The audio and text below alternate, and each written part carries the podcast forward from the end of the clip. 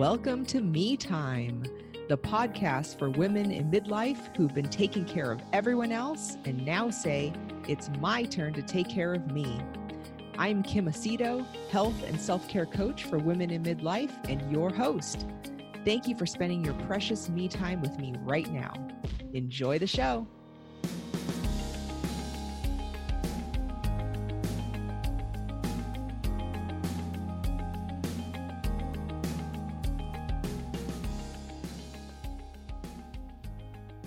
Okay, so today I am here with Kwavi. Let me tell you a little bit about her. Kwavi is a certified weight coach / life coach and retreat creator that helps successful women in midlife manage their health, mindset, and waistlines. She uses her coaching programs and retreats to help inspire women all over the world to transform their lives and bodies in the process, and women experience a new lease on life. She offers luxury retreats and events to inspire women to transform their lives and bodies, including her signature event, The Simply Vibrant Life. So The Simply Vibrant Life, which is a 7-day international luxury retreat, which she has hosted in Thailand, Morocco, and Bali. The Simply Vibrant Life is an empowering, educational, and fun global retreat for women, and her next retreat will take place in Greece. She received her Bachelor's of Science in Information Technology from Thames Valley University in the United Kingdom and obtained a Master's in Medical Informatics from Northwestern University in Chicago. Kwavi is a wife and mother to 2 teenage boys. She's a blogger with the Huffington Post and Thrive and has been featured on CBS, NBC, Best Self Magazine, and the Atlanta Journal-Constitution. Kwavi, welcome to the Me Time Midlife Podcast. Thank you. Thank you for having me. I really appreciate it. Yes, it's so great. And I'm really happy to have you here. And I'm excited for the conversation we're going to have today. But yes, as a first-time guest, let me ask you the question here, which is, what do you enjoy doing during your me time? So for me, I love the mornings. Mm-hmm. I like to get up before everyone else in my household. I have that morning time, if I want to journal, if I want to read my devotional, meditate, that's my favorite time because that's just me. And I can put on really soft music and just take in the morning without any interruption. Oh, that's great. Yeah. And you have 2 teenage boys that live at home. Yes, I do. And they're at home? Yes, they are. Okay. Yeah. Right. Mm-hmm. So I can imagine it could get maybe kind of rowdy and, being the only woman in the house. Yeah. Even though I enjoy that because I'm an only girl, so I'm used to that, but still, I only had brothers, but still it's like having that time uninterrupted. Oh yeah. Beautiful. It's just a beautiful thing. It sure is. And how long have you how long have you had this kind of morning time to yourself? I've always, I'm a morning person. Mm. So, and then everyone else in my household, my younger son is probably a little bit like a morning person, but now he's a teenager. Everyone, gets up just before they need to get up. Right. So for me, since I've been a child, I've always had that morning thing where I just get up early. I love that morning time where I can just do what I need to do. If I want to read a book, if I want to catch up on any of my shows, it's always in the morning. Yeah, that's great. And also we're the freshest in the morning, right? Well, yes. I guess if you're a morning person, because I too am a morning person. So, some people get a lot of stuff. They like the evenings. I just am not a huge night person. I'm falling asleep. Left to me, it's just that I have kids, but it's actually changing now. Now I go to bed before them, right. But I can't stay up. I just want to go to bed. And because I wake up early, and then when I say early, I get up very early. I get up at 4:30 in the morning. Oh, wow. So okay. Well, you're more of a morning person than me. Yeah, I want to be in bed by 9. Okay. Right. Yeah. Well, I'm in bed by 9 too. But wow, yeah. 4:30. That would be a little normal. Early for me, but oh my gosh, but what a great thing, right? To spend some time for yourself. Yeah. You can do what you want to do. I like to say you fill your cup in the morning and then, you don't know, you're going to have to give away your time and energy and all kinds of stuff throughout the day. So, having that morning time is so important. Oh yeah, it is. I just love it. I cherish it. And when I can't do it, it's like, but, right. Right. Oh, great. Great. Thank you for sharing that.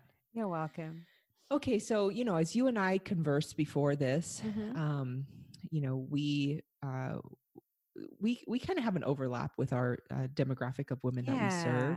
Yeah. So I thought it would be great to have a conversation with you about one of the things that I haven't really talked about too much on the podcast yet, but I do talk about it, you know, in my audio blogs and just with clients and, you know, in our Me Time community and all that kind of stuff is the narrative that we women play in our heads.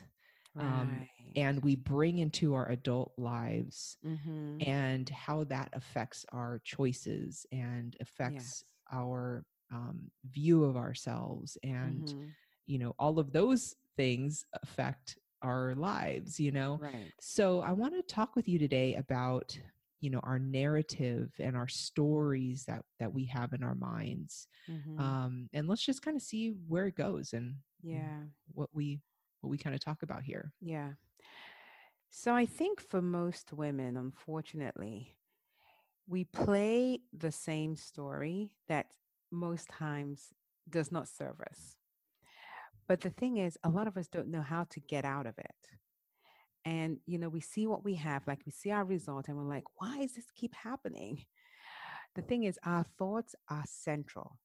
Our thoughts determine our results. So if you're thinking the same thing over and over again, you're going to get the same result. But I think most women don't realize they have that choice, that they can change their thoughts. They have a choice. But I think because society, upbringing, you're used to doing things in a certain way. And sometimes you don't even question that, oh, I could do it differently. And you just keep on doing the same thing over and over again. Right. Yeah. It's that Einstein quote, right? Like, doing the same thing over and over and expecting a different result. Exactly. Yeah. So our thoughts determine our results because our thoughts lead to actions. Yeah. Because typically when you think a certain way, you feel a certain way. And dependent on how you feel, you're going to act a certain way. Like it's hard. Like when you're excited, it spurs you into action. When you feel kind of nonchalant, you're not going to do anything. So, but then it all comes from the thought, because your thought will determine how you feel about anything. And then when you look at it from that perspective, so however you feel is how you're going to act. And when you act a certain way, you get a certain type of action, you get a certain type of result. So it's like a domino effect. So really what most people should be examining, which most people don't do, is the thought. A lot of people change the action part, which is short-lived, because you really, you still have those thoughts, and that means your feelings are still affected. Yeah. So a lot of people change their actions, but their thoughts remain the same. Correct. And that's why most times it's not sustainable. You know, you just change the action piece, and you've probably seen this because you do weight loss and, you know, maintenance for women that are trying to maintain their weight. If you don't change the way you think about yourself, you can do the actions for a short period of time, and after a while you go back to the old way of doing things because you never really understood why you were thinking a certain way, and you never really changed the thought. You just kept doing the action. But after a while, the action is going to be difficult because the action might stem from, oh, okay, I'm just going to do this way, and it might be just, okay, I'm just going to discipline myself, or I'm just going to use willpower to do it. And willpower is finite. It's not infinite. You only have, everyone has a certain amount of willpower. After that, it's done. So what happens when the willpower is gone and you can't do it anymore? Yeah. And I'm thinking the other way too. Let me play little devil's advocate. Yes. So I think sometimes you can keep changing your actions, and your actions are the things that determine your results. Right. So if you're going to you're going to have a new healthy eating plan, let's say, and maybe you think to yourself, oh, I'm never going to lose weight. I'm never going to lose weight. I've always been overweight and, you know, in my 50s, 60s, 40s, whatever. Right. Yeah. But you say, you know what? I'm going to keep eating healthy. I'm going to keep whatever it is, you know, and keep taking those actions. And so that is going to change the result, which is possibly weight loss over time. Now, would you say that could change your thoughts about yourself? Like, oh, I can actually do this. I can, you know, what are your thoughts about that? Okay, so my thoughts about that is that the person is taking action. And the two types of action I always mention, I always talk about regular action and it's massive action. Massive action is when you're doing stuff over and over, you fail, you keep on going because you're like, I am determined. I want to change my result. Now but most times massive action stems from you've probably changed your thoughts and you're going to believe that. So let me give you an example. Sometimes, and you probably see this with clients as well, you will get clients who probably have never lost weight in their life, or they've been a certain weight and they want to go below that. And they're trying to believe that. For a client like that, they have to change the way they think about themselves and have to, even though they don't believe this, they have to find a way to believe the new thought that they can lose weight. And when they believe that new thought, it stems them and they feel like, okay, no, I can do this. And they're energized and they're confident and they start to take action. And even when it's not going, they keep on doing it because the thought is, I can lose weight. This is possible. But they have that thought at the back of their mind and they take the action and then they're going to see the result. Now, for someone who isn't practicing that belief, it's very difficult for them to keep that action going because after a while they're going to be like, this is not working. And then they give up. Mm-hmm. So I'm thinking of a couple of beliefs. Let's say, we're talking about the woman who wants to lose weight here. So we'll keep with that example. Yeah. So you talk about, changing the way, we have to change the way we think about ourselves. Now, there are two things here. One could be our ability to make a change, right? Can I make this change? Maybe they've tried dieting before, they've tried losing weight before. And after so many quote unquote failures, as they might call it, they may feel like, I just can't do this. I've done it. I've tried before my hardest and I just can't do it. Okay. So there's the ability. Mm-hmm. And then I think another limiting belief would be, am I worth this success? Right. Because we talk about, fear of failure, which is the first thing. And then fear of success of like, I've never envisioned myself to even be that smaller size. That's right. Am I even, do I deserve this? Mm-hmm. Right. So there's two of those kinds of things going on. Right. Yeah. And that's really true because for a lot of women that when they lose the weight like that, that forces them to assume a new identity that they're not even familiar with. And for some of them, that can be scary. And in some cases, they end up self-sabotaging so they can get back to the way they used to be because that's more comfortable for them. Yeah. Yeah. I know. I've seen that too. Yeah. Yeah. And it's just really heartbreaking because on one hand, they really want it. In midlife, what I love about women in midlife too is sure there's the aesthetic parts of losing weight, right? Like we all want to look good. We all want to look better, right? Yeah. True.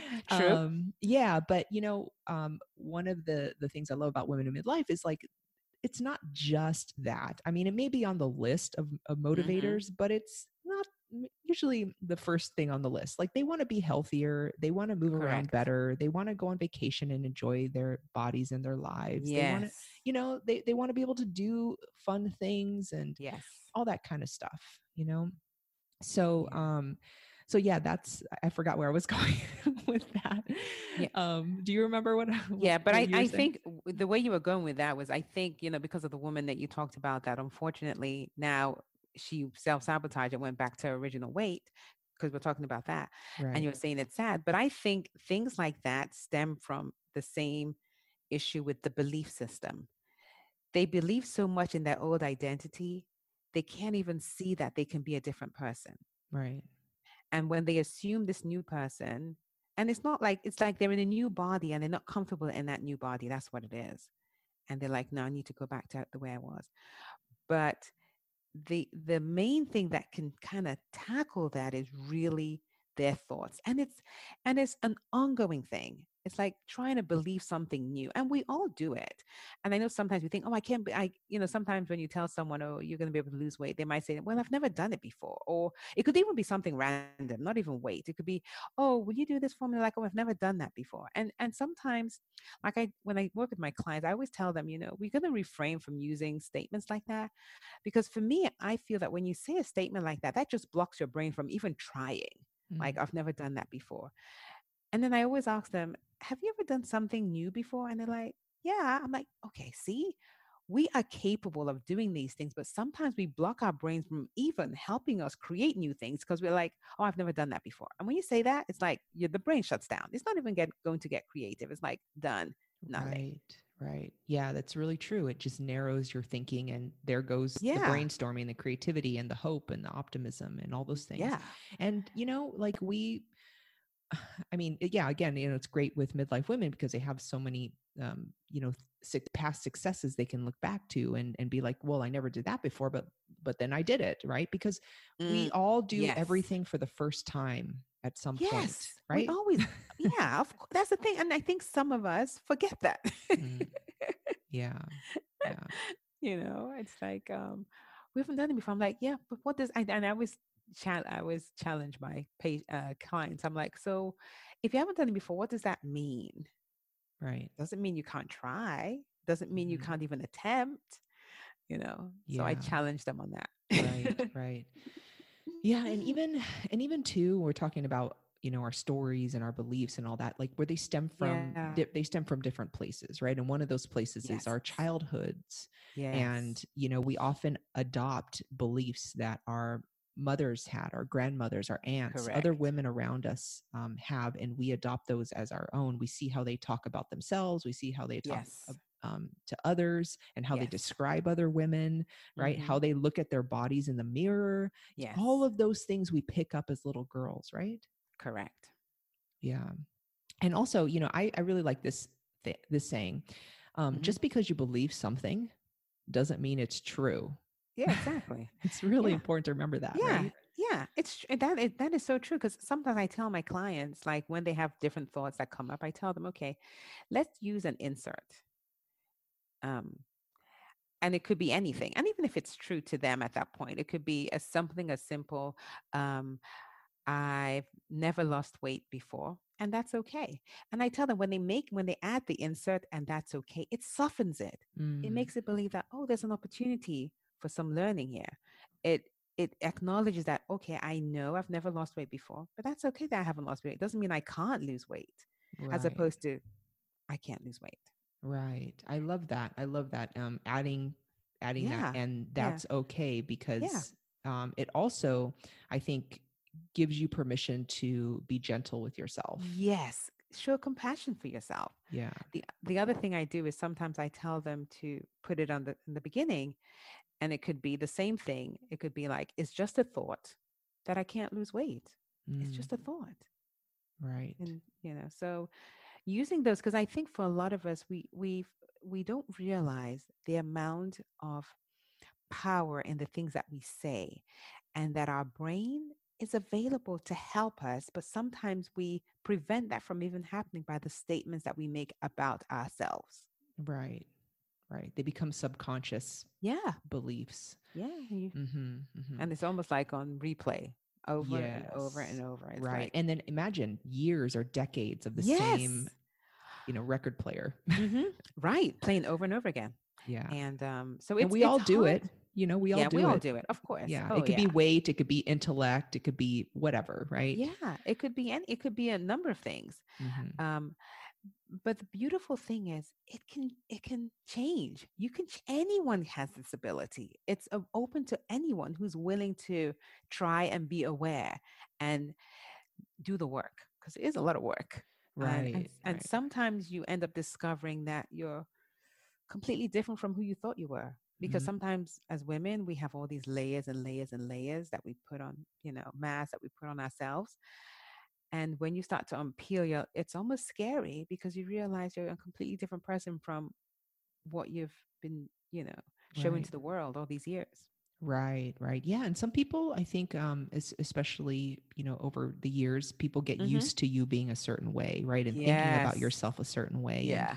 And we've trained the people around us, whether they be family, friends, colleagues, coworkers, neighbors, to treat us the way that we believe we should be treated.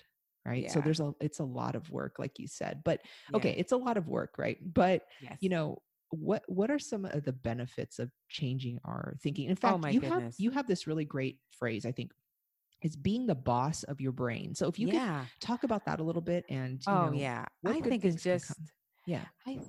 just freedom on so many levels. When you're able to be who you are unapologetically without, thinking, I have to pander to this person, it's just like you're being you.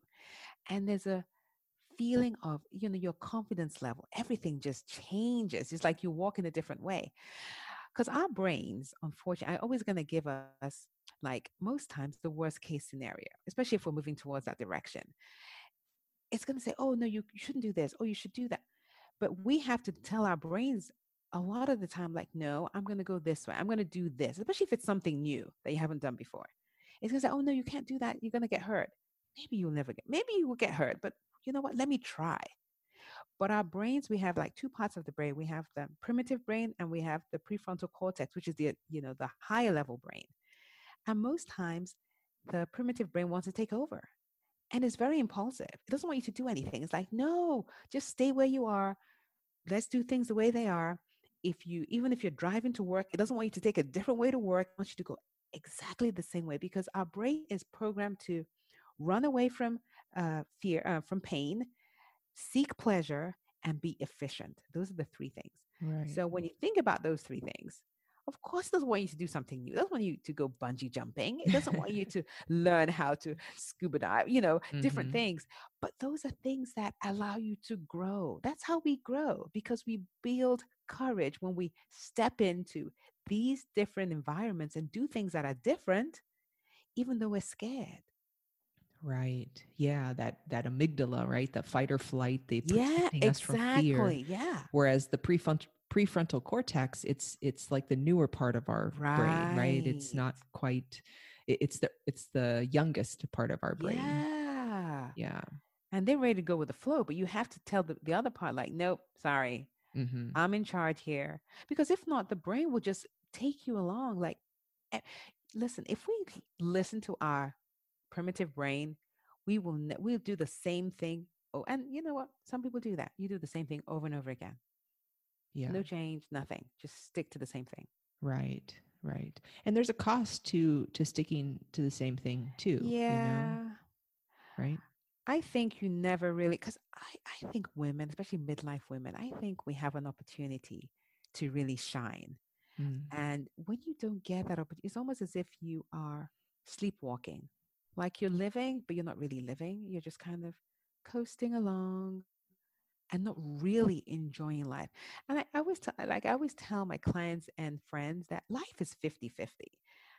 Even when you decide to do those things and, step out of, what you're used to, it's not guaranteed it's going to work. But you know what? At least you tried it and you won't have the feeling of, oh, I wish I had tried that. Right. Because life is 50-50. It's no guarantee, but I think just owning and accepting all of that, that's part of the human experience. Mm-hmm. Right. Yeah. And something too, that I really believe is, it's who we become in the process of change, right? Like, and then the icing on the cake, so to speak. I need a better phrase for that because I don't want to refer to a cake right? If we're talking about weight loss. But I know, right? The icing on the cake, until I come up with a better phrase, is that we do reach our goals eventually. And do lose the weight and whatever, right? But that just is. That's just an extra, right? But who we become, like, oh my goodness, and the things that we learn about ourselves and our abilities, we can move those lessons into our next opportunity. Yeah, different areas of our lives. I mean, that is so true. Like, I normally like to tell my clients, even when they're trying to lose weight and it's not happening, and I tell them, do you realize, I always tell them, think about the non-scale victories that are happening in your life right now. Because as because you're learning how to overcome those cravings. You're learning how to honor your body. You're learning how to honor commitments that you've made to yourself, which women don't do a lot of. You know, we're ready to drop everything for our kids, spouses, friends, parents, but for ourselves. And doing that is like you're honoring the commitment that you've made to yourself to be healthy, to lose weight, to eat what you've said you're going to eat. And there's growth in that. It might not reflect on the scale all the time, but you're growing. Absolutely. So how does one begin this process of unlearning or changing the narrative and being the boss of their brain? Yeah, it's a step-by-step process, but it all begins with whatever next process that you want to begin, whether it's losing weight, writing a book, starting a business. That's where you learn, because fear is going to come up. And that's the first part. Learning how to overcome that fear, because your brain's going to tell you, oh, I don't think you should do that. Oh no. And you have to tell your brain, I got this. I can do this. Let's try this. And just, keep on moving, because we know when we're in danger, when there's fire, when there's real danger. Our brain doesn't know that. It's like, oh, you're doing something new. Oh, no, you can't do that. No. Yeah.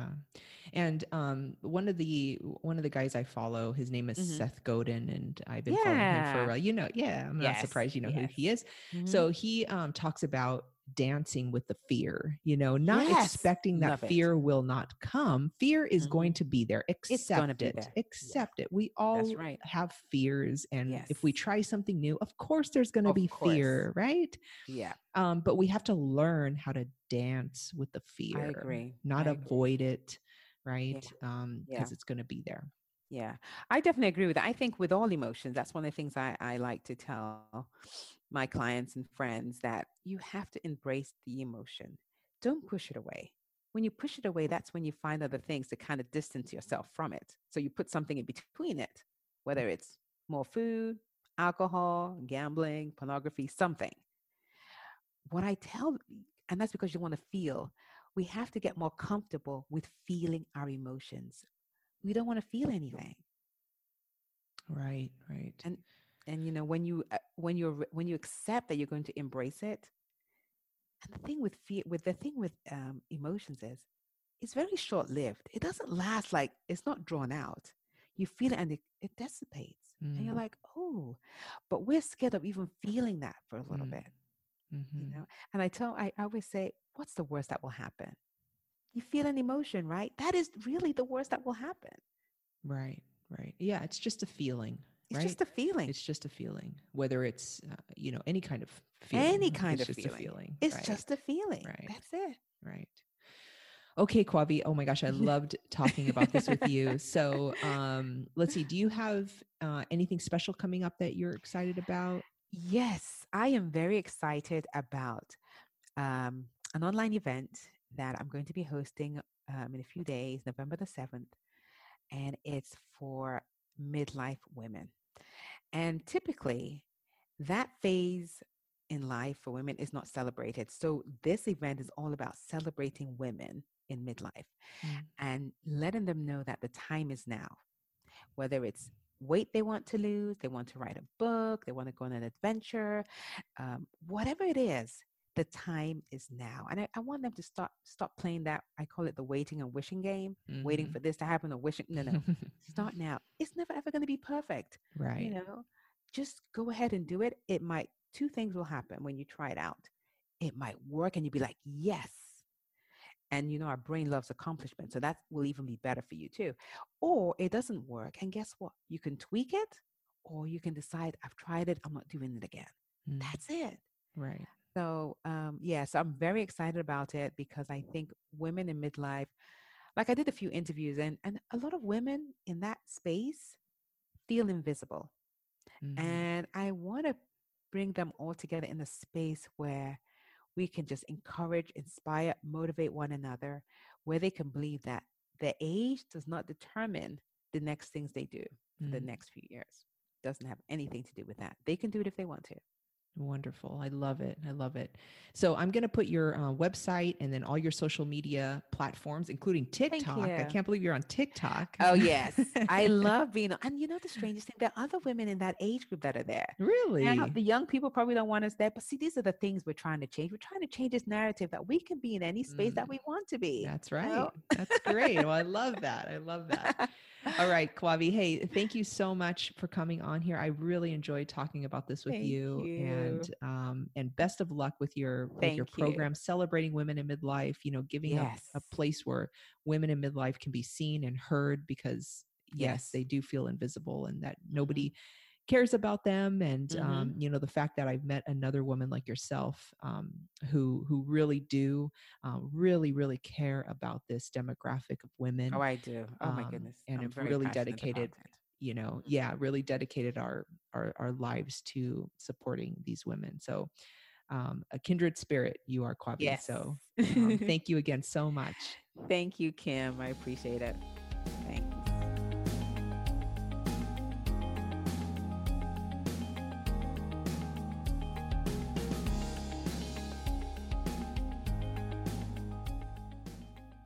If you find the Me Time Midlife podcast valuable, there are many ways you can support it.